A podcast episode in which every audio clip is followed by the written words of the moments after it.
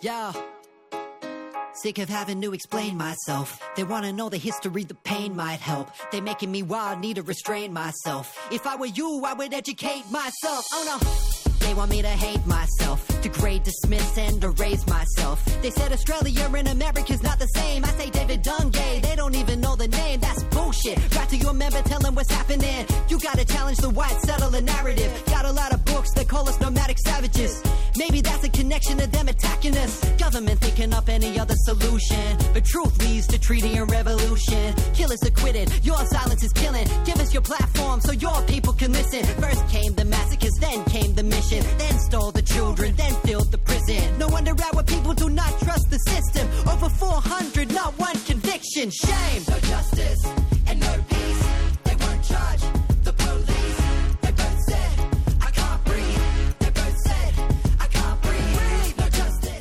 Καλησπέρα σας, καλώς ήρθατε στα μαθήματα αναπνοής με το Χαράλαμπο Πουλόπουλο. Από το διαδίκτυο στο Beton 7 Art Radio και τη συχνότητα του ράδιο παρατηρητής στα 94 FM στη Θράκη. So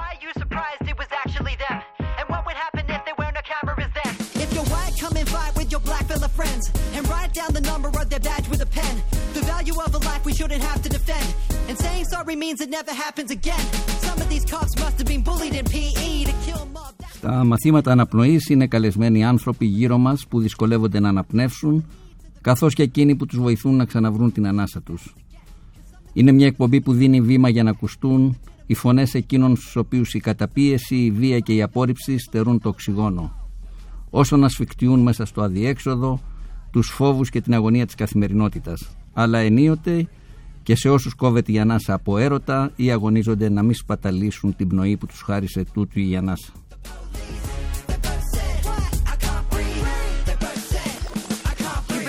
My motherland, then blame me for it. Then expect me to be silent and then thank you for it. I ain't thankful, they've been killing my people by the masses, and I'm fed up to the neck by you right wing fascists. I feel anger when my people feel anger, that's connection. We're angry for a reason, cause our babies need protection. Τον ήχο ο Λουκάς Δημητρέλος. Γράψτε στο chat της εκπομπής τις ερωτήσεις και τα σχόλιά σας. Ένα πολύ ενδιαφέρον θέμα σήμερα, COVID-19 και δικαιώματα. Μαζί μας καλεσμένος ο δικηγόρος, ο πρόεδρος της Ελληνικής Ένωσης για τα Δικαιώματα του Ανθρώπου, ο Γιάννης Ιωαννίδης, θα μας εξηγήσει γιατί τα δικαιώματα δεν μπορούν να μπουν σε καραντίνα. Άλλωστε, η υποχρέωση να υπομένουμε ενισχύει το δικαίωμα να γνωρίζουμε. They won't charge the police. They both said, I can't breathe. They both said, I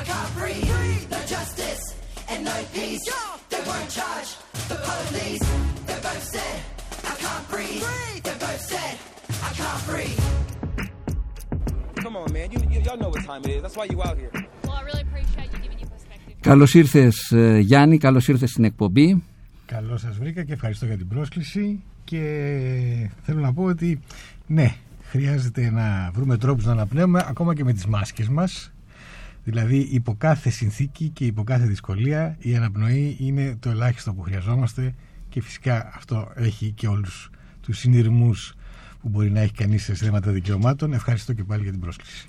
Να πω δύο λόγια για σένα. Γνωριζόμαστε πολλά χρόνια. Άλλωστε, αλλά να μάθουν οι ακροατές Φεφ. για σένα. Φεφ, γνωριζόμαστε πολλά χρόνια.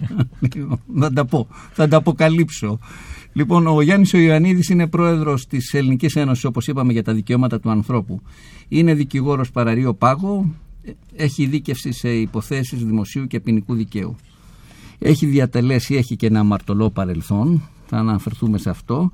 Από τον Αύγουστο του 2012 έως το Φεβρουάριο του 2015, Γενικός Γραμματέας του Υπουργείου Εσωτερικών, ένα λιγότερο αμαρτωλό παρελθόν, από τον Φεβρουάριο του 2011 μέχρι τον Ιούλιο του 2012 ήταν Γενικός Γραμματέας Διαφάνειας ε, και Ανθρωπίνων Δικαιωμάτων στο Υπουργείο Δικαιοσύνης. Αστειεύομαι για αυτά που είπα. Ο αναμάρτητος πρώτος στον Λίθον Βαλέτσο. Τι έτσι. το θέλω και προκαλώ. Παρ' όλα αυτά, ε, ο, ο Γιάννης Ιωαννίδης έχει δουλέψει, έχει βρεθεί δίπλα σε ανθρώπους που βρίσκονται σε κοινωνικά ευάλωτη θέση. Διετέλεσε άλλωστε και από εκεί γνωριζόμαστε, υπεύθυνος του Γραφείου Νομικής Στήριξης του ΚΕΘΕΑ για πολλά χρόνια. Ήταν γραμματέας του Διοικητικού Συμβουλίου του Ιατρικού Κέντρου Αποκατάστασης θυμάτων βασανιστήριων και πολλά άλλα. Είναι αντιπρόεδρος, και αυτό είναι πολύ σημαντικό, της Εθνικής Επιτροπής ε, για τα δικαιώματα του ανθρώπου και δημο- έχει δημοσιεύσει σε επιστημονικά περιοδικά, στον ημερήσιο τύπο, πάρα πολλά άρθρα. Θα πω και ένα τελευταίο που σχετίζεται και με την καταγωγή του.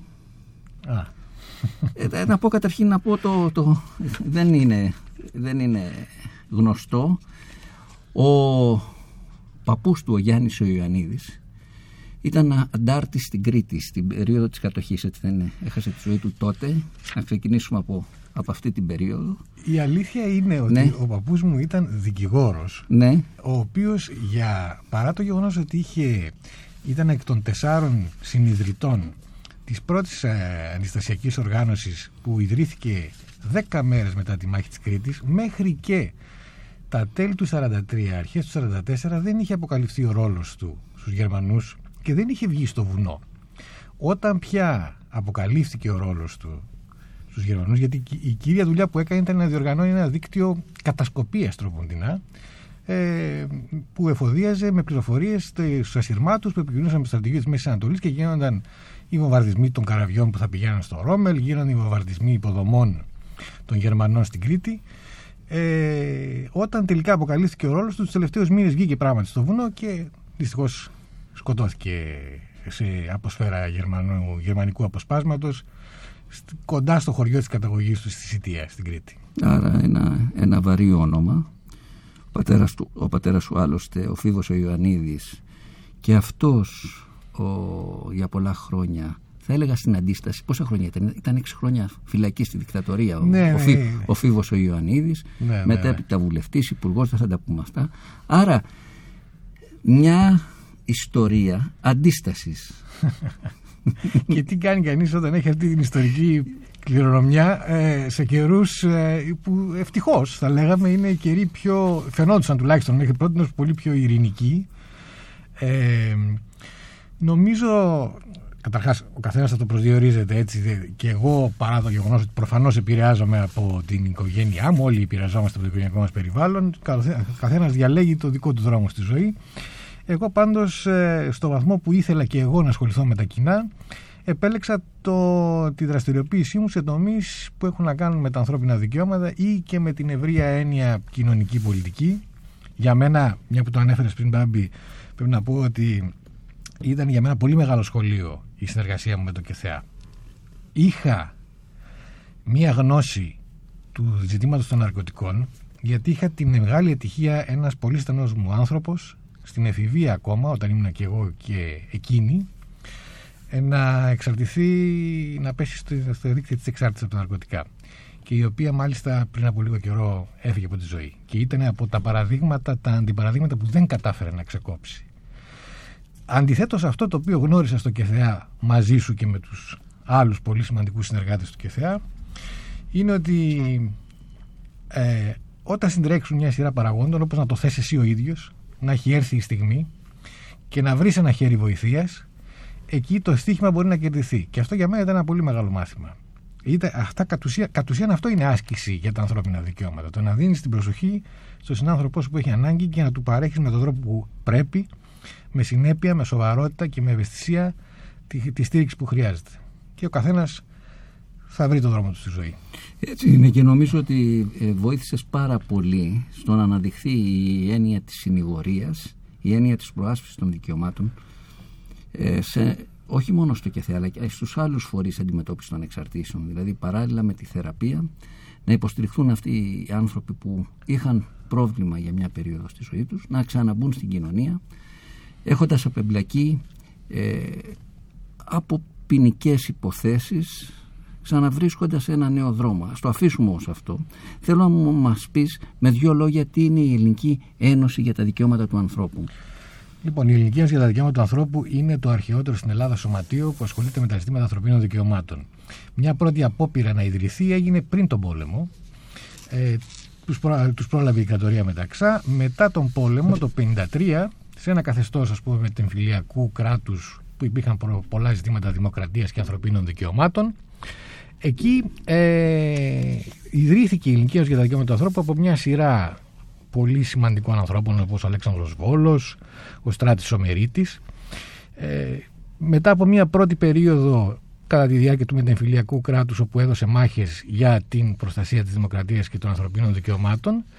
Η Χούντα τη διέλυσε, συνέχισε κυρίως και με την προσπάθεια του Στράτη Σομερίτη και του Φέδωνα Βεγλερίτη τη δράση της επιδικατορίας στη Γαλλία όπου πρωταγωνίστησαν μάλιστα οι συγκεκριμένοι άνθρωποι και στην ανάδειξη της ελληνικής υπόθεσης στο Στρασβούργο, στο Συμβούλιο της Ευρώπης, που οδήγησε στην απομονή της Ελλάδας από το Συμβούλιο της Ευρώπης, του καθεστώτο συνταγματαρχών δηλαδή, επαναστήθηκε στη μεταπολίτευση και από το 2000 και μετά, να το πούμε έτσι, ε, επεξέτεινε τη δράση της. Μπήκε και μια νέα γενιά ανθρώπων που προσέδωσαν στην ελληνική για τα δικαιώματα του ανθρώπου και ευρύτητα όσον αφορά τα αντικείμενα με τα οποία ασχολείται. Δεν ασχολούμαστε μόνο με κλασικά ατομικά δικαιώματα πια. Ασχολούμαστε πολύ με ζητήματα μεταναστών, προσφύγων, με το ζήτημα της ελληνικής ηθαγένειας, με το ζήτημα χωρισμού εκκλησίας και κράτους ή των διακριτών ρόλων, όπως λέμε. Και είναι μια οργάνωση η οποία κατά βάση λειτουργεί εθελοντικά. Δεν παρέχουμε υπηρεσίες. Ο σκοπός μας είναι να μελετάμε τα ζητήματα ανθρωπίνων δικαιωμάτων και να τα δεικνύουμε στο δημόσιο λόγο με ένα συνδυασμό επιστημονικής τεκμηρίωσης με παρέμβαση στο κοινωνικοπολιτικό γίγνεσθε. Θέλουμε δηλαδή να είμαστε χρήσιμοι και γι' αυτό κάνουμε προτάσεις δεν κάνουμε απλώς καταγγελίες και αυτός ο ρόλος πιστεύω ότι έχει παιχθεί με έναν τρόπο έτσι σημαντικό. Δηλαδή έχει πια μια ορατότητα, μια αναγνωρισμότητα η Ένωση για τα δικαιώματα του ανθρώπου. Όταν υπάρχουν θέματα δικαιωμάτων, συνήθως ο κόσμος που ενδιαφέρεται για αυτά περιμένει να ακούσει τι θα πει η Ελληνική Ένωση για τα δικαιώματα του ανθρώπου. Για μένα είναι μεγάλη τιμή που μετά από ανθρώπους όπως ο Νίκος Αλιβιζάτος ή ο Δημήτρης Χριστόπουλος, ε, ο, η Κλειό Παπανολέων, για να αναφέρω μερικούς, ο Κωστή Τσελίκης, μια που ακουγόμαστε και στη Θράκη. Ε, μετά από αυτούς, ε, είμαι εγώ στην θέση του Προέδρου της Ελληνικής Ένωσης για τα Δικαιώματα του Ανθρώπου. Πάλι πάντως να πούμε ότι είναι μια συλλογική δουλειά που γίνεται. Είμαστε σωματείο, συναποφασίζουμε, δεν, είναι, δεν είμαστε μια κλασική ΜΚΟ για να το πούμε έτσι. Δεν, δεν, υπήρξαμε πολύ πριν υπάρξει ο όρος ΜΚΟ και δεν κάνουμε, χωρίς να θέλω να κατηγορήσω τι ΜΚΟ, γιατί είναι και εύκολο να δαιμονοποιούν τη ΜΚΟ τη σημερινή μέρα, δεν κάνουμε ε, τα πράγματα με το συνήθι τρόπο, τα κάνουμε με το δικό μας τρόπο. Ωραία, ας κάνουμε λοιπόν και την εκπομπή με το δικό μας τρόπο. Είμαστε στην περίοδο του, του COVID-19, των περιοριστικών μέτρων. Είμαστε, έχει ανακαλυφθεί το εμβόλιο. Αυτό μου θυμίζει ένα τραγουδάκι που λέγεται «Το φάρμακο». Θέλω να το ακούσουμε και να, μετά το σχόλιο, το, να ακούσω και το σχόλιο σου. Από τους χειμερινούς κολυμβητές. Ένα τραγούδι που προέρχεται από το δίσκο του Λευκαδίτικου συγκροτήματος Αγιομαυρίτικη παρέα. Λοιπόν, για να ακούσουμε λοιπόν το φάρμακο.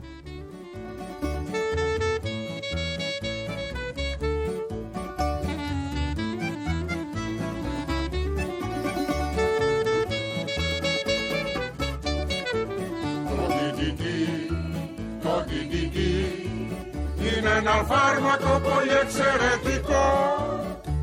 Μας το στείλε ο Τρούμαν απ' την Αμερική. Το φάρμακο που λέμε DDT Το DDT Το DDT Είναι ένα φάρμακο πολύ εξαιρετικό. Σκοτώνει τους κορέους, ψήλους και αρουραίους. Το φάρμακο που λέμε DDT Το DDT Το DDT Είναι ένα φάρμακο πολύ εξαιρετικό.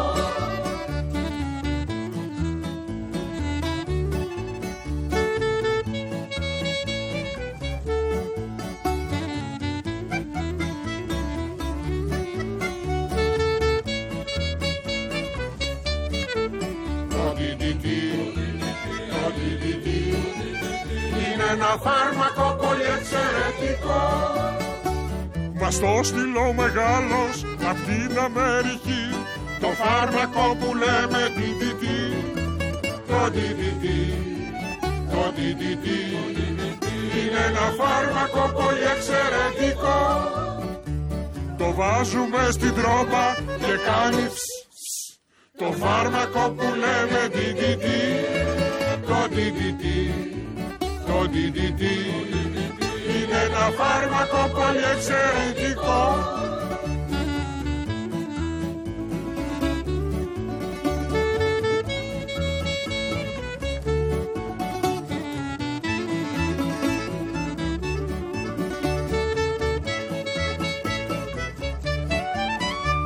Το βάζουμε στην τρόμα και κάνεις το φάρμακο που λέμε DDT DDT, το DDT είναι ένα φάρμακο καπιταλιστικό. Ξέρεις το, το DDD ήταν το φάρμακο για τα κουνούπια για να αποφύγουμε την ελονοσία. Ε, είχαμε ε, την εφαρμογή του μαζικά στην Ελλάδα μετά το, το 45, γι' αυτό λέει μας το Εγώ που είμαι και Ο από την τρόμος. Κρήτη, σκέφτομαι τι DDT τρώγαμε τότε που λέγαμε τι αγνά είναι τα προϊόντα της ελληνικής υπαίθρου. Τι DDT θα έχουμε φάει δηλαδή.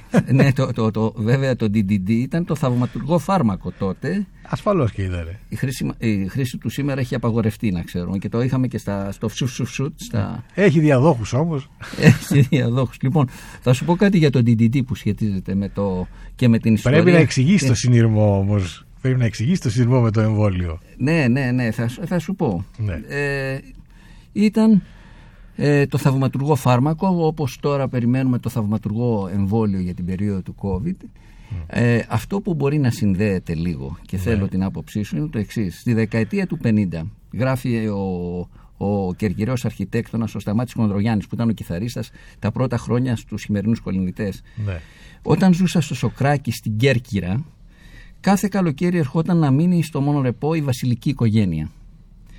Λίγο πριν έρθουν λοιπόν, το αεροπλάνο ψέκασε όλο το νησί με DDD για να μην τους ενοχλούν τα κουνούπια και οι μύγες. Αυτό γινόταν κάθε χρόνο.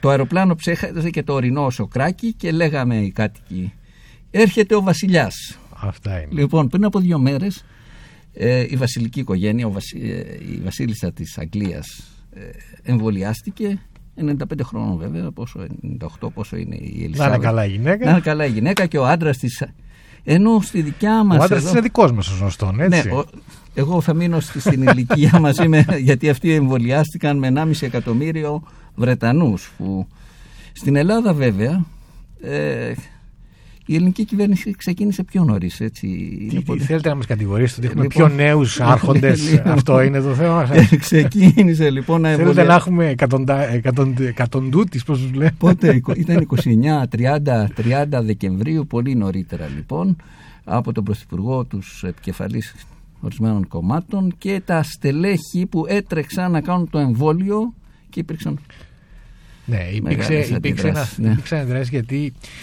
αυτό το οποίο είναι σημαντικό νομίζω ε, να, πάντα σε μια δημόσια πολιτική είναι να είναι κατανοητά στο βαθμό του εφικτού, δεν λέμε ότι θα πιστούν οι πάντες, αλλά από ένα εύλογο ποσοστό ανθρώπων που είναι γενικώς καλόπιστοι ή να είναι κατανοητά τα κριτήρια μιας πολιτικής και να είναι ορατή και διαφανής, οι- ορατές και διαφανείς οι επιλογές που κάνει. Εδώ λοιπόν, ενώ θα μπορούσε καταρχάς να καταλάβει κανείς γιατί θα έπρεπε να δώσει το παράδειγμα η πολιτική ηγεσία, η κατακριβολογία πολιτική ηγεσία, προφανώς δεν μπορεί να καταλάβει κανείς γιατί είναι τόσο αναγκαίο να προηγηθούν ε, στη σειρά των εμβολιασμών και μια σειρά άλλων κρατικών αξιωματούχων. Δεν ήταν και όλοι τόσο αναγκαίοι για την ε, συνέχεια του κράτους. Αλλά τέλος πάντων, θα έλεγα ότι αυτό ήταν ένα φάλτσο. Ε, μπορεί κανείς να σκεφτεί και διάφορα άλλα. Όμως, επειδή δεν μου αρέσει να είμαι μόνο γκρινιάρης, θέλω να πω το εξής. Συνολικά, εάν δει κανείς πώς έχει πάει το πράγμα στη χώρα μας, και η χώρα δεν είναι μόνο η κυβέρνησή της, βέβαια. Έτσι. Η χώρα είναι η δημόσια λειτουργή της, είναι οι δημόσιοι υπαλληλοί της, είναι οι δημόσιες δομές της, είναι η αντιπολίτευσή της, είναι οι κοινωνικές δυνάμεις, είναι οι επιστήμονές της. Είναι ο- Είμαστε όλοι εμείς. Συνολικά, αν το δει κανείς, δεν έχουμε πάει συγκριτικά με άλλες χώρες που μπορούν να συγκριθούν με εμάς χειρότερα. Ε, αυτό ε, το λέω γιατί θα πρέπει λίγο να έχουμε μια... να μην χάνουμε κάποια ψυχία αυτοπεποίθησης που είναι αναγκαία για να μπορέσουμε και να κάνουμε πολιτική και να κάνουμε πολιτική με όρους που- να κάνουμε πολιτική σημαίνει να συγκριστούμε κιόλας, να πούμε ο καθένας διαφορετικές του απόψεις αλλά να έχουμε και κατά νου ότι μπορούμε να επιτύχουμε κάποια πράγματα. Μπορεί να η συγκυρία καμιά φορά να συσκοτίζει την πιθανότητα ή την ε, δυνατότητα την πραγματική κάποιες, πολιτι... κάποιες κυβέρνησης να υπάρξει μέσα σε ένα συλλογικό σχέδιο που εγγράφεται στο μακρύ χρόνο για μια χώρα. Ε, αυτό μπορεί να γίνει ε, ανάλογα με τις πολιτικές προτιμήσεις καθενός ε, μπορεί, μπορεί να το ίδιο να συνέβαινε επί της προηγούμενης κυβέρνησης για πολύ άλλο κόσμο καλό είναι πάντως για να είναι και πραγματικοί οι όροι που κάνουμε την πολιτική αντιπαράθεση να μην μπαίνουμε σε μια, κα- σε μια φάση όπου μονίμως ε, μυρικάζουμε αυτή την ε, θυματοποίηση την αυτοθυματοποίηση που έχουμε τη συλλογική πολύ συχνά που ε, ότι στην Ελλάδα τίποτα δεν μπορεί να πάει καλά, ότι τίποτα δεν είναι σωστό, ότι ε, δεν είναι χώρα ευρωπαϊκή αυτή, δεν έχουμε περάσει διαφωτισμό, λέγανε κάποιοι άλλοι. Λοιπόν, ε, η χώρα αυτή έχει δημοκρατία, έχει κοινωνικό κράτος με τα χίλια προβλήματα που έχει. Ε, α, γύρω μια, μια ματιά να ρίξουμε στην, στην περιοχή μας την ε, γειτονιά μας δηλαδή στα Βαλκάνια και στη Μέση Ανατολή θα καταλάβουμε γιατί πάρα πολλοί κόσμος θέλει να έρθει στην Ελλάδα. Οι μετανάστες λέει ψηφίζουν με τα πόδια τους είχε πει κάποιος. Ε, τι σημαίνει αυτό; Το που θέλουν να πάνε κάποιοι μετανάστες έχει μια σημασία. Κα- δεν νομίζω να θέλει κανείς να πάει στη Σερβία ή να πάει στην Αίγυπτος ως μετανάστης ή στην Τουρκία έτσι. Στην Ελλάδα όμως για πολύ μεγάλο χρονικό διάστημα ήθελε να έρθει κόσμος και ακόμα και τώρα. Κάτι σημαίνει αυτό. Σημαίνει ότι είμαστε μια χώρα που έχει χίλια προβλήματα, όπως έχουν όλες οι χώρες, αλλά πρέπει να τα θέτουμε στους πραγματικούς όρους που έχουν για να κάνουμε και ουσιαστική πολιτική αντιπαράθεση και να βγαίνουν οι πολιτικές διαφωνίες. Παρόλα αυτά, παρόλα αυτά, εγώ δεν έθεσα θέμα δημοκρατίας. Θέτω όμως ένα θέμα διακρίσεων. Να σου φέρω ένα παράδειγμα. Ναι, για... Οδηγεί μοτοσυκλέτα ή ποδήλατο. Οδηγούσα για πάρα πολλά χρόνια μοτοσυκλέτα Ναι. και μου την έκλειψαν δυστυχώς και δεν την έχω ακόμα αντικαταστήσει. Για πες. Λέω ότι κάποιοι μπορεί να πηγαίνουν στην Πάρνηθα, ας πούμε, Ναι. και να κάνουν ε, βόλτες με τις μοτοσυκλέτες και τα ποδήλατα. Κάποιοι άλλοι δεν μπορούν να μετακινηθούν. Κάποιοι συλλαμβάνονται ε, και πληρώνουν πρόστιμο γιατί κάνουν μικρές μετακινήσεις. Αυτά δεν συνιστούν διακρίσεις μεταξύ των πολιτών. Τώρα, α, επειδή αναφέρεσαι στο γεγονός το συγκεκριμένο που καταγγέλθηκε τρόποντινά για τη βόλτα του Πρωθυπουργού με τη γυναίκα του και με μια συνοδεία ε, στην Πάρνηθα, εγώ θα. Εγώ καταρχάς δεν ξέρω, δεν είμαι και πρόχειρος να πω αν αυτό ήταν όντως κόντρα στις. Δηλαδή, αν όντως υπάρχει πρόβλημα να μετακινηθεί από περιφερειακή ενότητα σε περιφερειακή ενότητα για λόγους έτσι, ε, μέτρων ελέγχου των μετακινήσεων, νομίζω ότι υπάρχει εξαίρεση πράγματι για τη σωματική άσκηση. Θα έλεγα όμως ότι καλό είναι, αν θέλει κανείς να κάνει ε, κριτική στον Κυριάκο Μητσοτάκη, ε, που ε, εμείς κάνουμε, ως Ελληνική Ένωση για τα Δικαιώματα του Ανθρώπου, κάνουμε κριτική για το πώς χειρίζεται το μεταναστευτικό, κάνουμε κριτική για, το, πό- για τα ζητήματα αστυνομικής αυθαιρεσίας. Μιλάω στην κυβέρνησή του τώρα, όχι ατομικά. Κάνουμε κριτική για τα ζητήματα των ελλείψεων στην πολιτική της στέγης. Ε, κάνουμε κριτική για τις ε, καθυστερήσεις που υπάρχουν ε, στην χορήγηση ηθαγένειας στα παιδιά μεταναστών. Κάνουμε μια σειρά από τέτοιες κριτικές. Αυτές τις θεωρούμε πιο σημαντικές από αυτού του τύπου αν θες τις ε, ε, προβληματικές που έχουν και λίγο να κάνουν με μια προσωποποίηση αν θες πολιτικής. Καλό, καλό είναι φυσικά πάντα ο, ένας πολιτικός ηγέτης να εμπνέει με το παράδειγμά του και, και να υποβάλει τον εαυτό του ε, σε αυτού του τύπου τους περιορισμούς που θέλει να υποβάλει και τους πολίτες του. Νομίζω ο ίδιος παραδέχθηκε ότι υπήρξε ένα φάουλ εκεί. Ε, ας, ας μείνουμε σε αυτό. Και στην άλλη περίπτωση παραδέχτηκαν ότι υπήρξε ένα Βεβαίως. φάουλ. Ασφαλώς, Ε, Και ασφαλώς. σταμάτησε αυτή η διαδικασία των στελεχών που θα πήγαιναν για εμβολιασμό. Μην ξεχνάμε ότι η Μέρκελ δήλωσε όταν θα έρθει η σειρά μου δεν ανήκω σε ευπαθείς ομάδες. Και μια σειρά πολιτικών άλλο. ηγετών στην Ευρώπη. το ίδιο Ακριβώς, πράγμα, ακριβώς. Ναι. Παρ' όλα αυτά ας ακούσουμε λοιπόν το, τον ύμνο της Αγγλίας God Save the Queen από τους Sex Pistols γιατί σχετίζεται με τη δικιά μας την υπόθεση.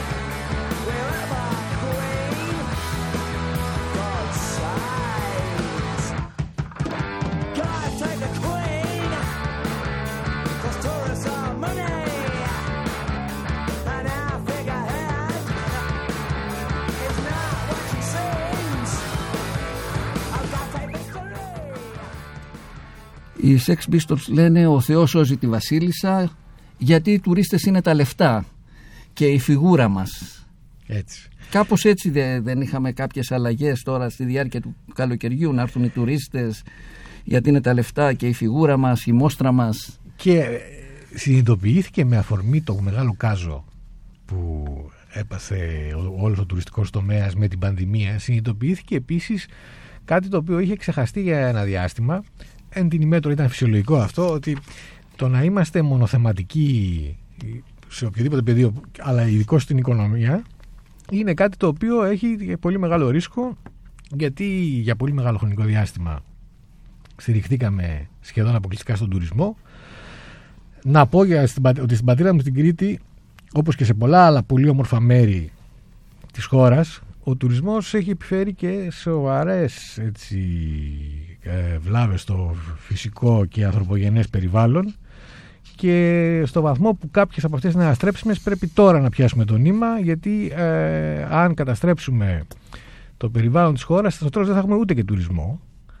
Και πάντως ε, έχουμε δεν έχουμε τουρισμό θα έχουμε βλαβεί εμείς και τα παιδιά μας ιστοειδηνικές οπότε αυτό είναι κάτι πολύ σημαντικό. Είναι μάλιστα και πολύ ε, της μόδας το λέω με την καλή έννοια αυτό ε, η προβληματική μας απασχολεί ιδιαίτερα η σύζευξη των ζητημάτων περιβάλλοντος με τα ανθρώπινα δικαιώματα. Δηλαδή έχει συνειδητοποιηθεί βαθμιαία και από τις περιβαλλοντικές οργανώσεις και από τις οργανώσεις ανθρωπίνων δικαιωμάτων χρειάζεται μια κοινή, χρειάζεται μια σειρά από κοινές δράσεις. Στο κάτω-κάτω εμείς που συζητάμε για τα δικαιώματά μας τι δικαιώματα θα έχουμε αν έχει καταστραφεί ο πλανήτης ή έχουμε μπει σε μια ανεπίστρεπτη διαδικασία αλλαγής, κλιματικής αλλαγής ε, μια σειρά από δικαιώματα θα πάψουν να έχουν νόημα, δεν θα μπορούμε να τα ασκήσουμε Συν το γεγονός ότι φυσικά υπάρχουν όλα τα ζητήματα που σχετίζονται με τη μετανάστευση για περιβαλλοντικούς λόγους, ε, με τα ζητήματα τα οποία έχουν να κάνουν με τις ξηρασίες και, τις, ε, και τους λοιμούς που υπάρχουν κατά καιρούς. Όλα αυτά, αν θέλει κανείς να μην είναι ένας σκέτος τεχνοκράτης των δικαιωμάτων γενικά ή του, ιδι- του ιδιαίτερου δικαιώματος που τον ενδιαφέρει, ε, αν θέλει δηλαδή να έχει και μια συγκροτημένη και ολιστική αντιμετώπιση των πραγμάτων και μια πο- πολιτική έτσι, αντιμετώπιση των δικαιωμάτων, γιατί τα δικαιώματα δεν είναι ουδέτερα πολιτικά. Υπάρχουν φυσικά όψεις των δικαιωμάτων που αφορούν τους πάντες και δεν έχουν οπωσδήποτε πολιτική ας πούμε συνέπεια σε όλες τις εκφάνσεις τους αλλά κατά βάση η, η προσέγγιση των δικαιωμάτων δεν μπορεί να είναι εντελώς απολύτικη στην πραγματικότητα η προσέγγιση των δικαιωμάτων απαιτεί και μία πολιτική ευαισθητοποίηση.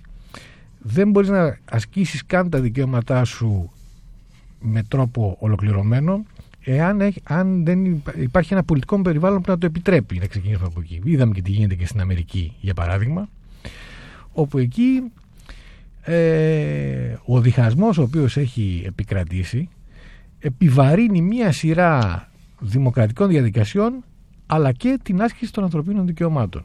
Γιατί έχει επιπτώσεις αυτού του τύπου το πολιτικό περιβάλλον, το νοσηρό, έχει επιπτώσεις και στα δικαιώματα ενός εκάστου εξημών.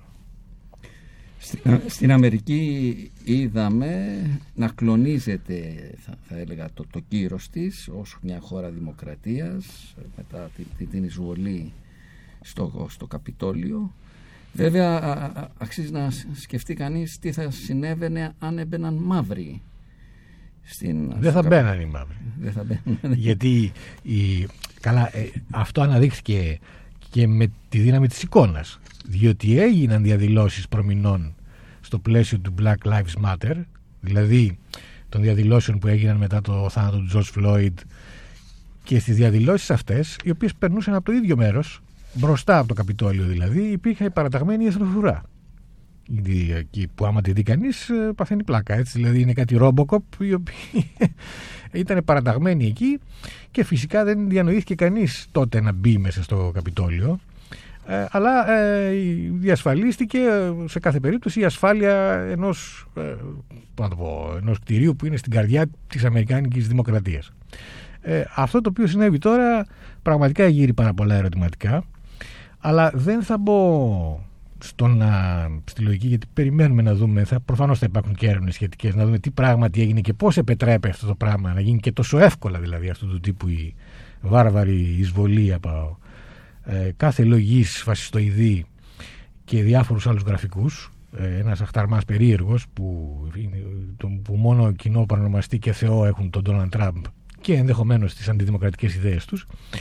Αλλά ε, κατά τα λοιπά και αφήνοντας το θέμα ας πούμε των, της ασφάλειας, του, του κενού ασφαλείας που υπήρξε η αλήθεια είναι ότι είδαμε σε live σ- μετάδοσης στις οθόνες μας μια κατάσταση που ήταν αδιανόητη αμφισβήτησης μιας κορυφαίας δημοκρατικής διαδικασίας και μάλιστα στο, στην απόλυξη της, στο τυπικό της σκέλος. Γιατί δεν είναι, δηλαδή εδώ γι- για να το συνειδητοποιήσουμε γινόταν μια τυπική διαδικασία επικύρωσης του αποτελέσματος των εκλογών. Και ο ίδιος ο πρόεδρος των Ηνωμένων Πολιτειών αμφισβητούσε με εντελώς ανυπόστατο τρόπο το αποτέλεσμα των εκλογών ε, διαδίδοντας fake news ε, και διάφορες ε, θεωρίες συνωμοσίας.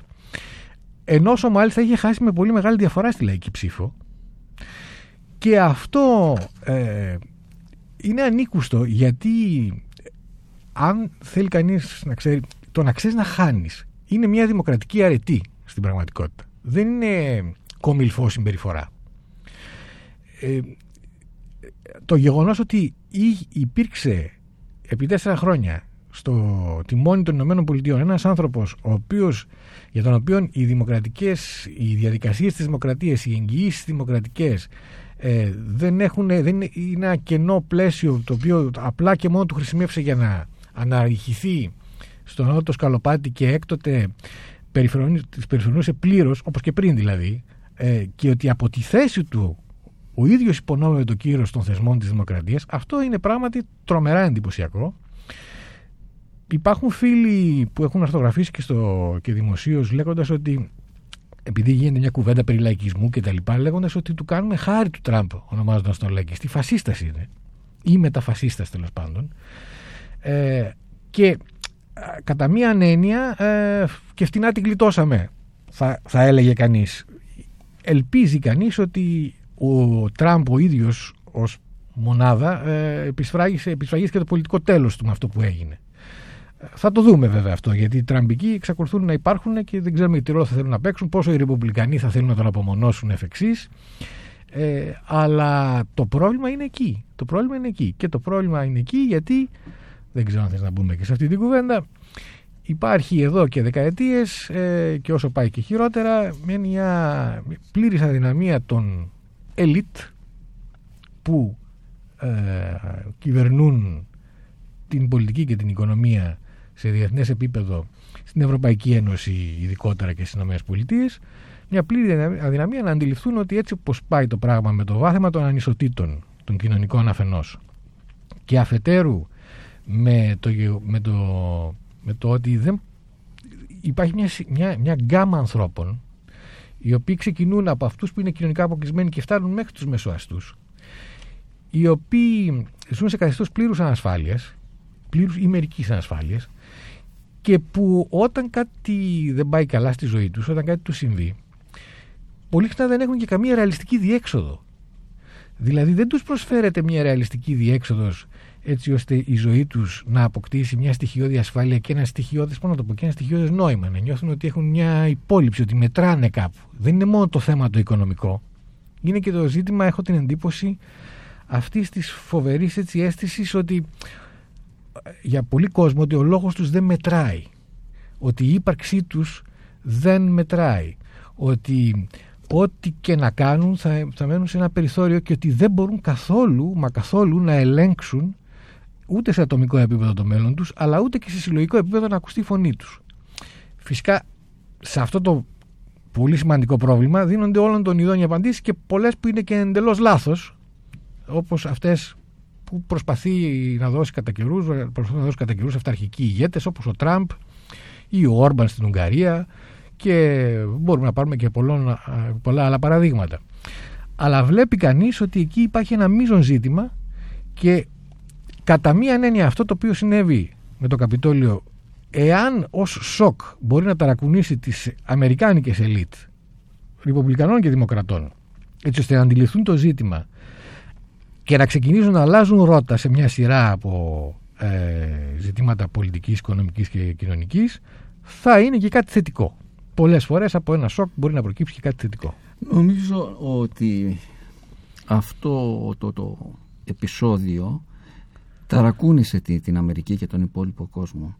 Μετά από το χτύπημα στους δίδυμους πύργου- πύργους, οι The Black Eyed Peas είχαν γράψει ένα τραγούδι, το Where is the Love.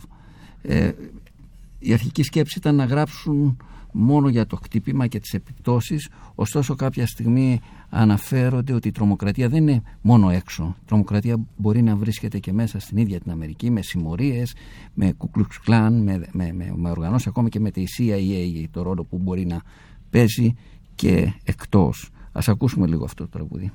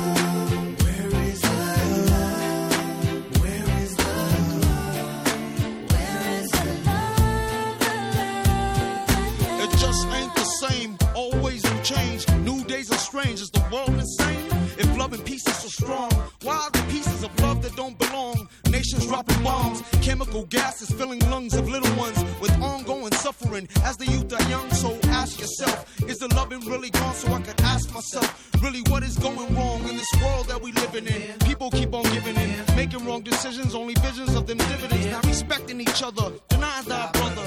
A war's going on, but the reason's undercover. The truth is kept secret, it's swept under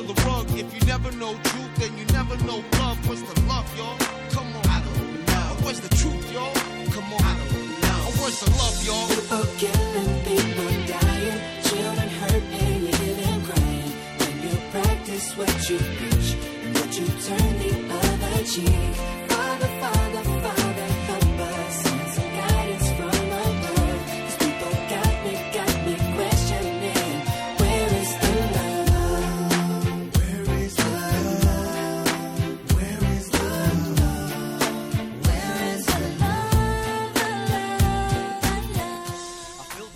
Ας αφήσουμε την Αμερική και ας έρθουμε στα δικά μας. Γιατί... Εμείς λέγαμε χθες, Ναι. συγγνώμη τώρα που διακόπτω, Ναι. αλλά επειδή είμαστε και λίγο εκ του προχείρου συνάδελφοι, δηλαδή και εγώ κάνω εκπομπή ε, ραδιοφωνική και χθες στην εκπομπή μιλούσαμε για την Αμερική, ε, ξεκινήσαμε λέγοντας Αμερική, Αμερική, χώρα μαγική.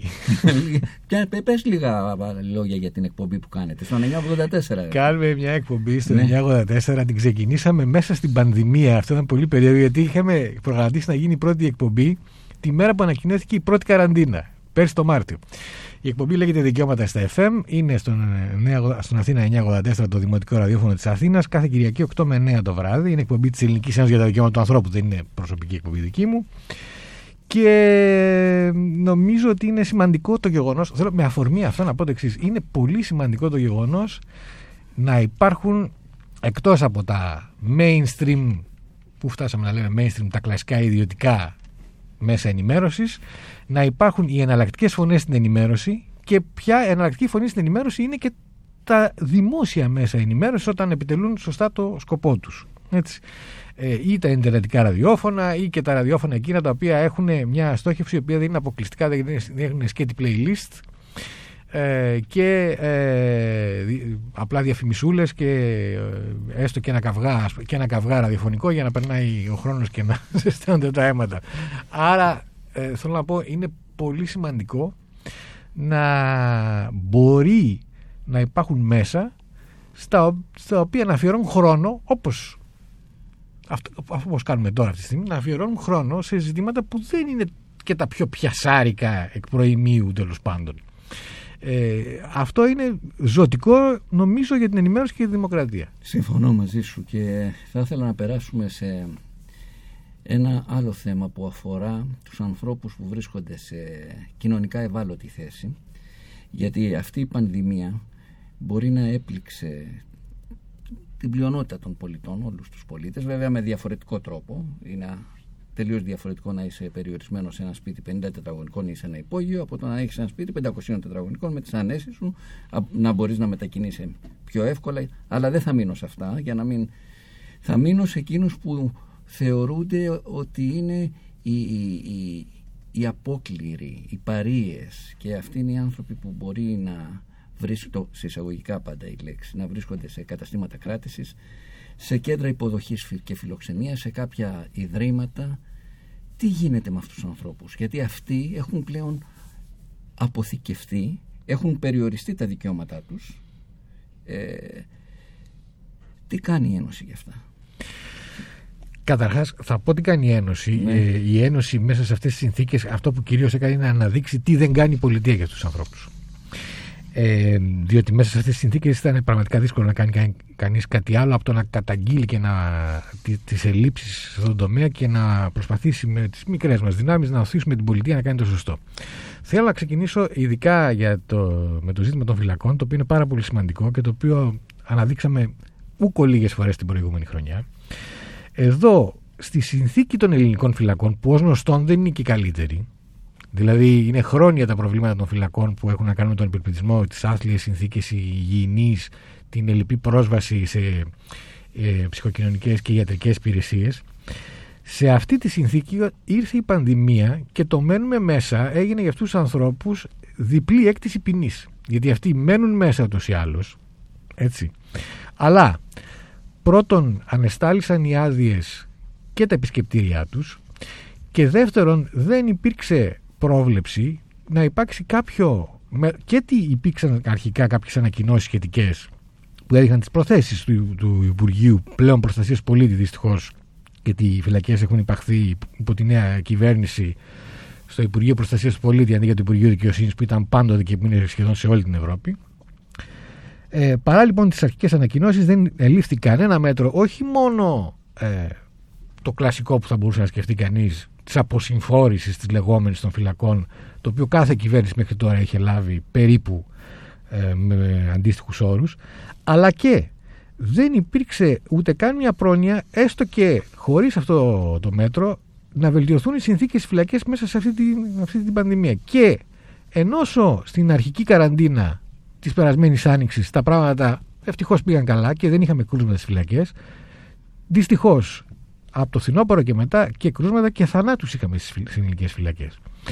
Λοιπόν, αυτό είναι πάρα πολύ σημαντικό. Ε, πρέπει με κάποιο τρόπο, δεν ξέρω, κάθε ευαισθητοποιημένος πολίτης πρέπει να σκεφτεί τι σημαίνει αυτοί οι άνθρωποι οι οποίοι είναι κλεισμένοι αυτή τη στιγμή και δεν ε, στερούνται μόνο το δικαίωμα της μετακίνησης, αλλά στερούνται και όλα τα δικαιώματα. Στερούνται καταρχάς επίσης, άλλο σημαντικό, και το δικαίωμα πρόσβασης στη δικαιοσύνη.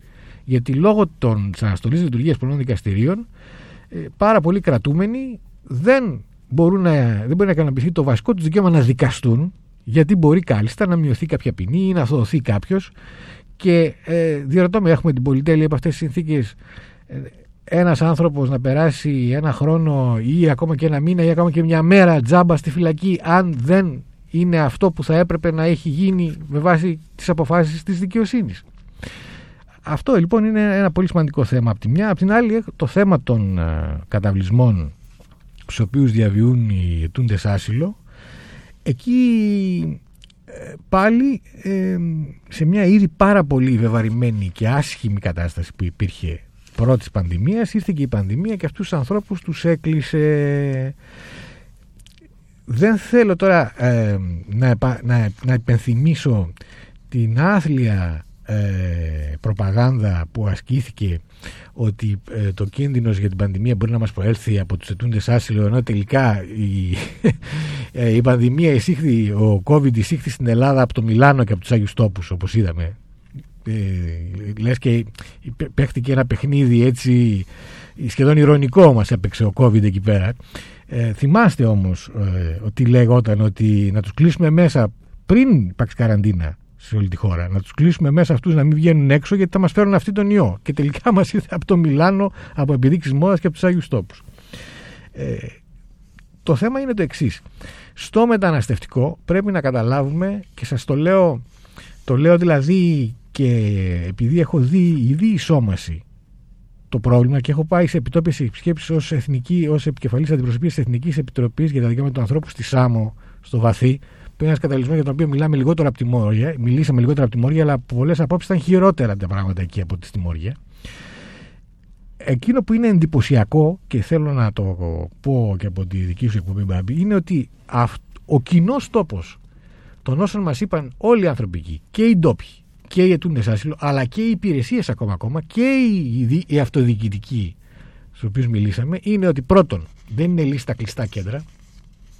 Εάν δεν υπήρχε η στοιχειώδης κοινωνικότητα που υπήρχε και η διάδραση με το περιβάλλον, έστω και στο επίπεδο του νησιού των περιορισμένων αυτών ανθρώπων, θα είχαμε πολύ περισσότερες εκρήξεις και πολύ χειρότερες καταστάσεις. Και ακόμα και πλευράς δημόσιας τάξης δηλαδή. Και δεύτερον, ο άλλος κοινός τόπος, να το συνειδητοποιήσουμε αυτό, είναι ότι αυτό είναι ένα σύστημα το οποίο έχει μόνο εισρωές και δεν έχει εκροές. Αυτό να το καταλάβουμε. Πρέπει. Δεν γίνεται δηλαδή, τώρα υπάρχει μια ύφεση λόγω πανδημίας των ροών, των εισρωών, αλλά θα ξαναρχίσει αυτό το πράγμα. Αν δεν υπάρχουν και εκροές, αυτό το σύστημα θα σκάει μονίμως. Είναι προγραμματισμένε εκρήξεις. Τι σημαίνει εκροές, Σημαίνει ότι πρέπει να αποσυμφορηθούν τα νησιά. Σημαίνει επίσης ότι και στην ενδοχώρα δεν πρέπει αυτούς τους ανθρώπους να τους περιορίσουμε σε κλειστά κέντρα. Αντιθέτως, πρέπει αφενός μεν, γιατί δεν πρόκειται για εγκληματίες, γιατί ούτε άσυλο πρόκειται. Αφενός μεν να δούμε ποιες είναι οι ρεαλιστικές διέξοδοι που υπάρχουν προς την υπόλοιπη Ευρώπη και επειδή δεν θα πάνε όλοι στην Ευρωπαϊκή Ένωση, και το ξέρουμε αυτό, μια ρεαλιστική πολιτική που προστατεύει την κοινωνική συνοχή προβλέπει τρόπους και θεσμούς κοινωνικής ένταξης αυτών των ανθρώπων. Αλλιώς, όταν τους έχουμε ιδρυ- ιδρυματοποιημένους εκεί πέρα για μικρό ή μεγάλο χρονικό διάστημα και μετά απλώς τους αφήνουμε έτσι. Τους αφήνουμε, τους ξα, ξαμολάμε τροποντινά στα κέντρα των πόλεων, ε, είναι φυσιολογικό μετά ότι αυτό είναι η συνταγή της κοινωνικής έκρηξης. Γιατί είναι προγραμματισμένη η αποτυχία αυτού του μοντέλου. Άρα πρέπει να έχει- υπάρχουν ρεαλιστικές και προγραμματισμένες έξοδοι από το σύστημα αυτό. Μέχρι στιγμής έχουν προγραμματιστεί μόνο... Ποιο ποιος έχει αναλάβει το μεταναστευτικής πολιτικής, ποιος ανέλαβε στον ανασχηματισμό το τελευταίο; Στον αναγνωρισμό το τελευταίο δεν άλλαξε, ήταν ο Νότης Μηταράκης παρέμεινε, Και αλλά για- ανέλαβε για το η κυρία μετα- Βούλτεψη την κοινωνική ένταξη των μεταναστών. Λοιπόν, θα σου κάνω ένα μαγικό τώρα και θα απαντήσεις μετά το τραγούδι που θα ακούσεις. Λοιπόν, Ναι. ένα ξόρκι και περιμένω το σχόλιο σου μετά από το I put a spell on you με την Ωραία. Ίνα Σιμών.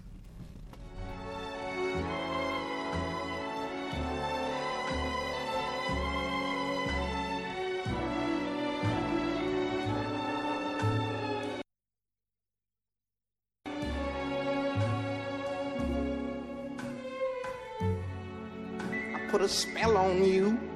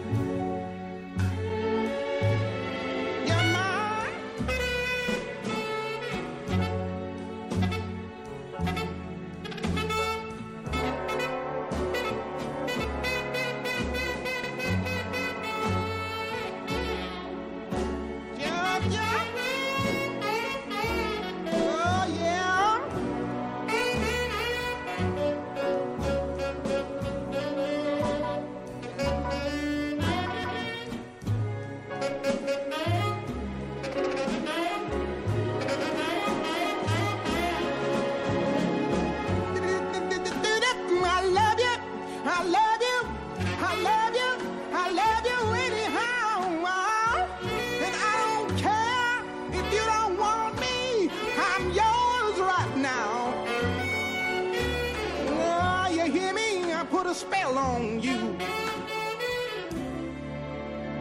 Because I'm bound, I'm you're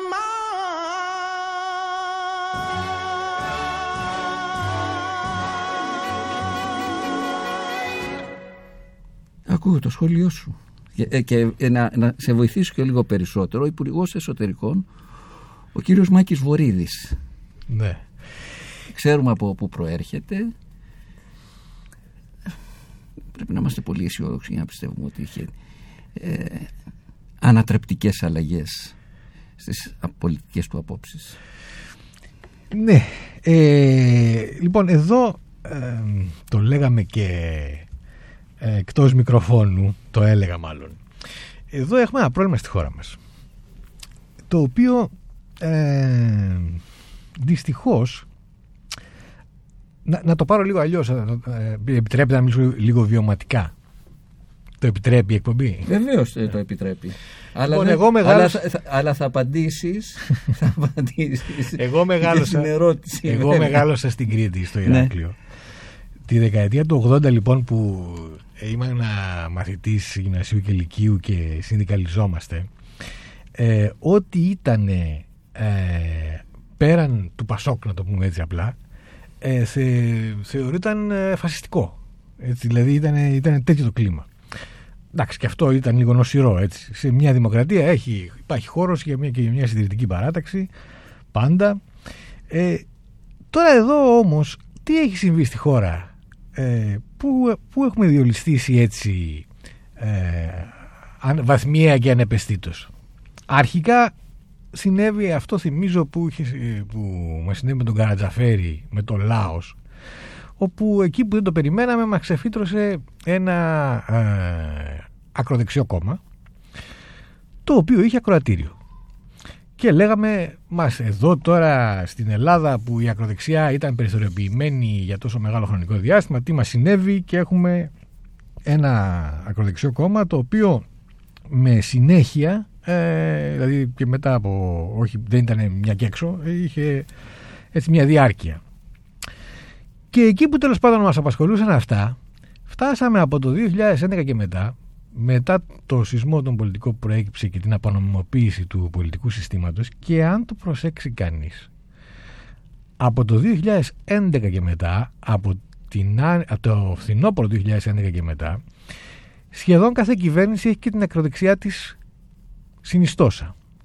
Θυμίζω ότι αρχικά είχαμε την τρικοματική κυβέρνηση η οποία έγινε υπό τον Λουκά Παπαδήμο που, με τη συμμετοχή του Λάος ε, μετά είχαμε τις ε, διάφορες περιπέτειες ε, που είχαμε ε, όπου και, και μιλάω τώρα αν θέλετε και αυτοκριτικά μιλώντας γιατί σε κάποιες από αυτές τις κυβερνήσεις συμμετείχα και εγώ με, εντάξει, με ρόλο φυσικά όχι ε, κορυφαίο ή αμυγός πολιτικό γιατί ο γενικός γραμματέας σε μια κυβέρνηση είναι ας πούμε ο κρίκος της αλυσίδας μεταξύ της πολιτικής ηγεσίας και της διοικητικής ιεραρχίας αλλά τέλος πάντων.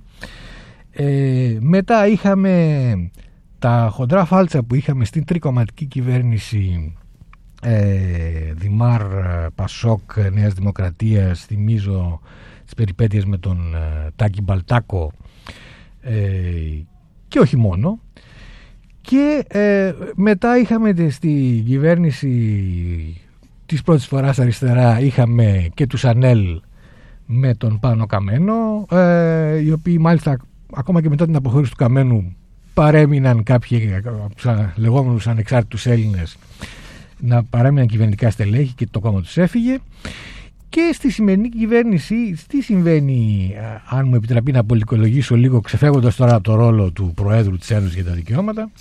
Στη σημερινή κυβέρνηση νομίζω ότι αυτό που προσπαθεί ο Κυριάκος Μητσοτάκης να κάνει είναι αυτό που έκανε που υπήρχε μέχρι περίπου την εποχή του πατέρα του και λίγο μετά και που υπήρχε και παλαιότερα υπό τον Κωνσταντίνο Καραμαλή να φτιάξει μια μεγάλη παράταξη στην οποία θα χωράνε από την ε, ακροδεξιά μέχρι το ε, κέντρο ε, στελέχη και θα έχει αναφορά σε όλους αυτούς. Τώρα, εγώ δεν θέλω να το προσωπήσω το ζήτημα όσον αφορά το Μάκη Βορύδη και τι αυτό και τι ο, Ο κ. Βορύδης είναι μια φιγούρα πολιτική που έχει σχολιαστεί πάρα πολύ.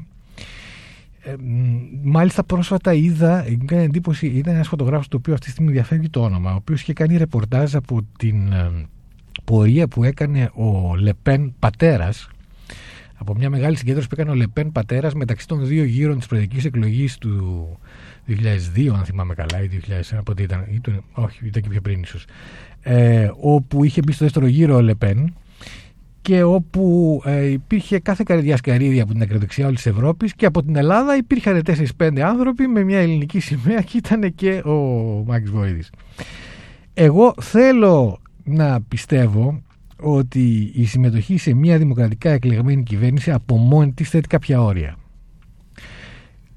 Να πούμε επίσης ότι δεν είναι άνευ σημασίας. Εγώ δεν θεωρώ ότι είναι άνευ σημασίας οι δημόσιες ομολογίες μετάνοιας που έχουν γίνει από μια σειρά από στελέχη που ήταν στον Λάος ή σε άλλα ακροδεξιά μορφώματα.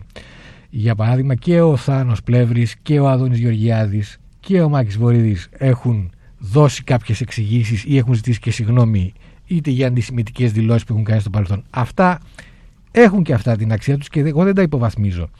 Θεωρώ πάντως ότι αν η υπουργοποίηση ένα τέτοιο Υπουργείο του Μάκη Βορύδη σημαίνει ότι θα επεχθεί ας πούμε σκληρό ροκ για να θυμηθούμε μια παλιότερη έτσι, έκφραση ε, και θα, για, να, για να καλύπτεται και αυτό το ακροατήριο αυτό θα είναι μια δυσμενής εξέλιξη ένα τέτοιο Υπουργείο Απ' την άλλη βέβαια δεν μπορώ και να μην πω μια που με βάζεις σε ονοματολογία και πολιτικολογία δεν μπορώ και να μην πω μια καλή κουβέντα για, το, για την υπουργοποίηση του Νικόλα Γιατρομανολάκη θεωρώ δηλαδή ότι αν η πολιτική είναι και διαχείριση συμβόλων ε, το γεγονός ότι ένας άνθρωπος ο οποίος έχει τη διαδρομή του στον χώρο του έτσι στον χώρο τον επαγγελματικό εννοώ ε, και ο οποίος εκ παραλίλου δίνει ορατότητα ε, στο ζητήματα της μη διάκρισης να το πούμε έτσι απλά έναντι πολιτών με διαφορετικό σεξουαλικό προσανατολισμό το γεγονός ότι αυτός ε, υπουργοποιείται είναι ένα θετικό στοιχείο και ε, επειδή λέμε τα αρνητικά πρέπει για να είμαστε δίκαιοι να πούμε και αυτό το θετικό. Από, την, από, από, από εκεί και πέρα όμως θα ήθελα να σε παρακαλέσω. Να πάμε λίγο σε ζητήματα πιο σκλ- σκληρά πολιτικά και όχι τόσο προσωποποιημένα. Δεν κάνω εγώ, οι ερωτήσεις μου δεν αφορούν πρόσωπα. Ναι.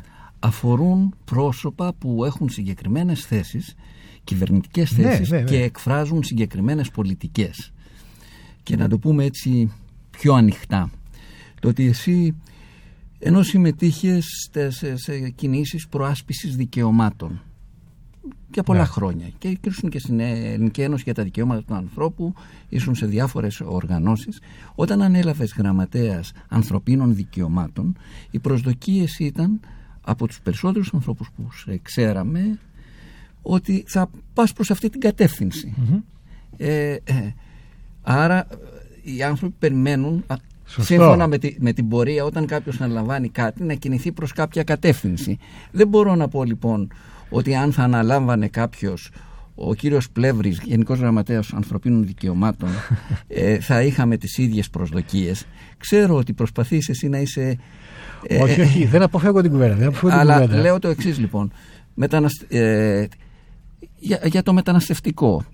Μια πολύ μεγάλη ευθύνη την αναλαμβάνει αυτή τη στιγμή ένα, ένα πρόσωπο που έχει εκφραστεί στο παρελθόν με συγκεκριμένο τρόπο απέναντι σε αυτή την ομάδα.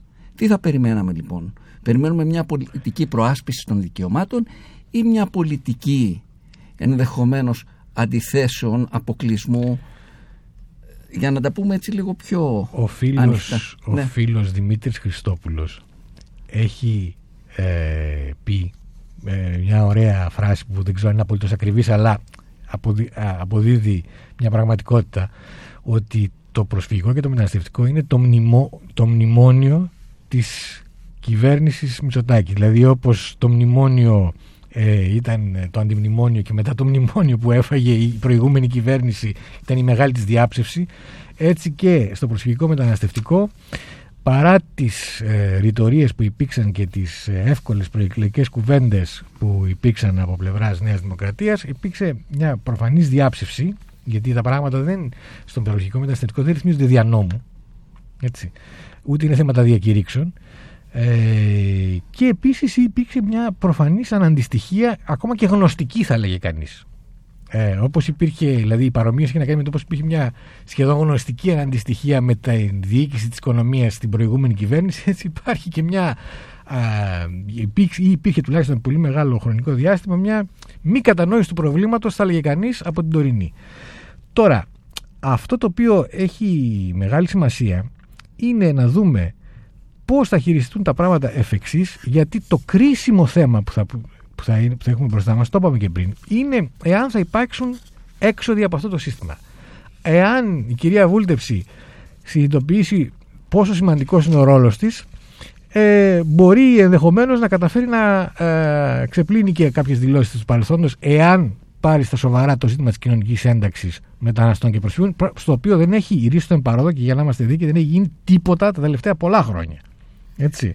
Δηλαδή, εδώ Εάν δεν συνειδητοποιήσουμε ότι κάποιοι από αυτούς τους ανθρώπους, οι περισσότεροι ίσως, πάντως πολλοί από αυτούς που ήρθαν πρόσφατα στη χώρα μας, θα μείνουν στην Ελλάδα και ότι έχουμε μια επιλογή μεταξύ του να προσπαθήσουμε να τους εντάξουμε στην ελληνική κοινωνία ή να παραμείνουν περιθωριοποιημένοι με ό,τι σημαίνει αυτό, ε, θα, θα, θα, θα συνεχίσουμε να αναμενίζουμε μέρα με τη μέρα και οι εκρήξεις, όπως είπαμε και πριν, θα είναι προγραμματισμένε. Είναι, απλά δεν ξέρουμε πότε ακριβώς.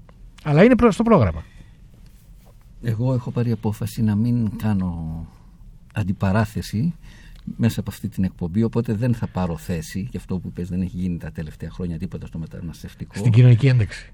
Στην κοινωνική ε, ένταξη.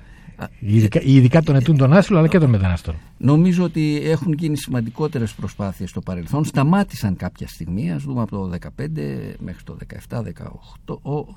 Μετά υπήρξε, ε, θα έλεγα, μια κάμψη, αλλά με μην κάνουμε αυτή την κουβέντα, δεν έχουμε άλλωστε και πολύ χρόνο. Ας ακούσουμε ένα τραγούδι από το Yusun Dur και την ναι, Cherry, το 7 Seconds, που αφορά τα 7 πρώτα δευτερόλεπτα ενός μωρού που γεννιέται και δεν γνωρίζει τα προβλήματα και τη βία που υπάρχει στον κόσμο μας.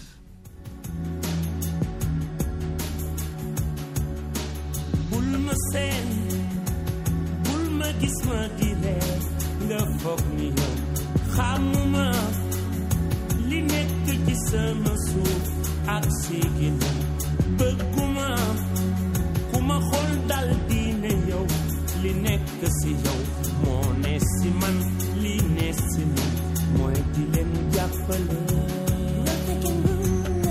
We should be using. I'm the ones who practice wicked charm for the sword and the stone. Bad to the bone, battle's not over. Even when it's won, and when a child is born into this world,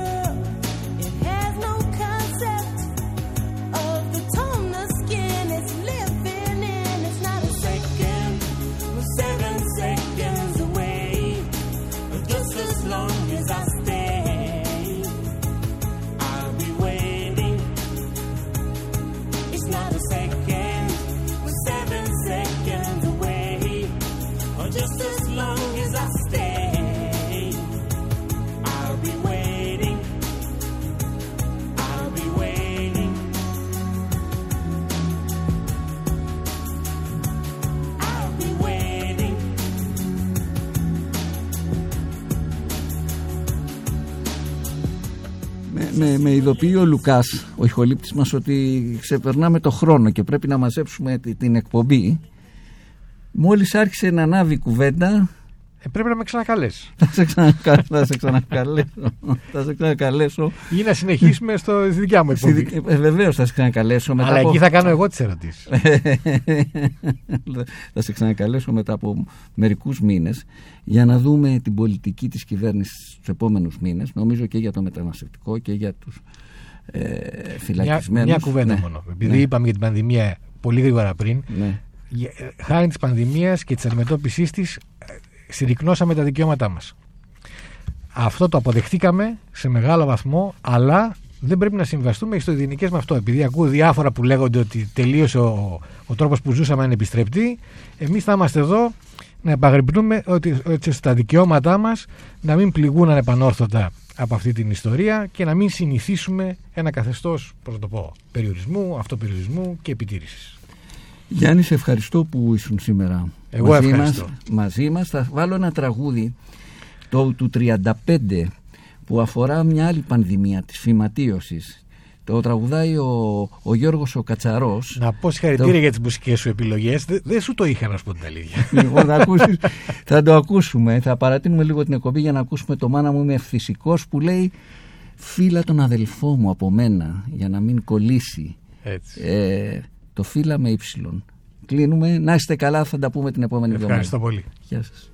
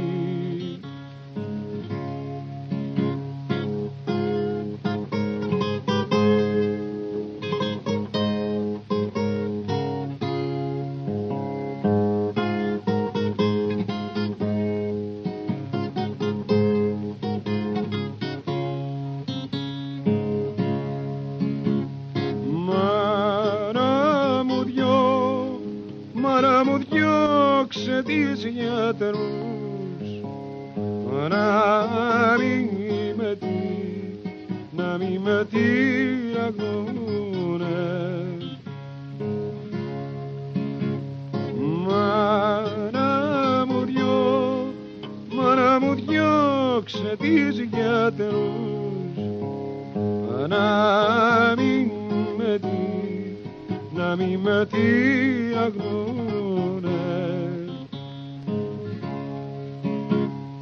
αφού δεν είναι, αφού δεν είναι ικανή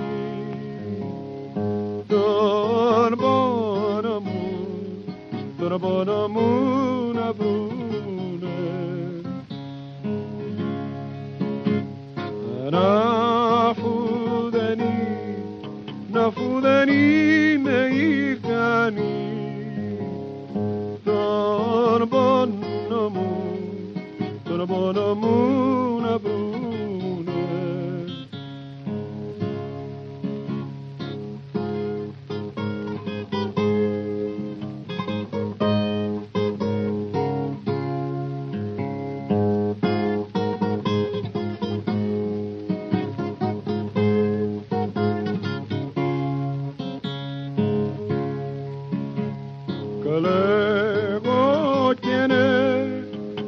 κλαίγω και ναι τα μάτια μου. Γελοπονεί, γελοπονεί η ψυχή μου. Με βάσανα, με βάσανα την επερνώ στα ξένα της, στα ξένα της ζωής. μου